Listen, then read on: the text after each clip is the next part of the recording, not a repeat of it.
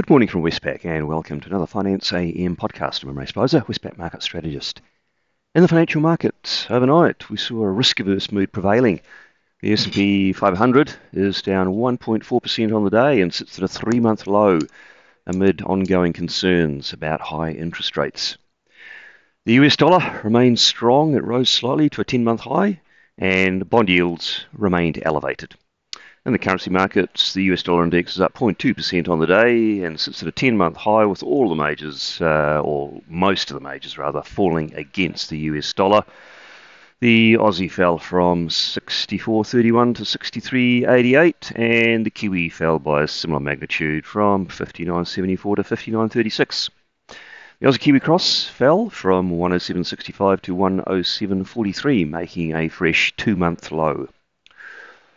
In the interest rate markets, US two year Treasury yields, not much changed at uh, 5.15% after a bit of a dip during the session. And 10 year yields, similar story. They had an intra session dip but remain at around 4.56%, which is a high since 2007.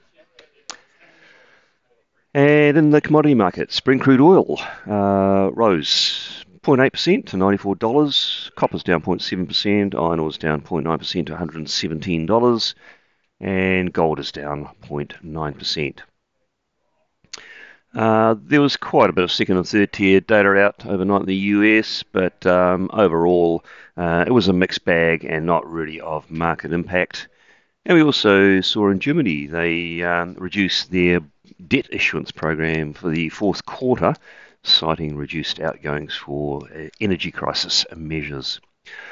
On the day, what's out that could be market moving? Uh, not a great deal of heavy duty items on the calendar, although in Australia we'll be watching that monthly CPI indicator.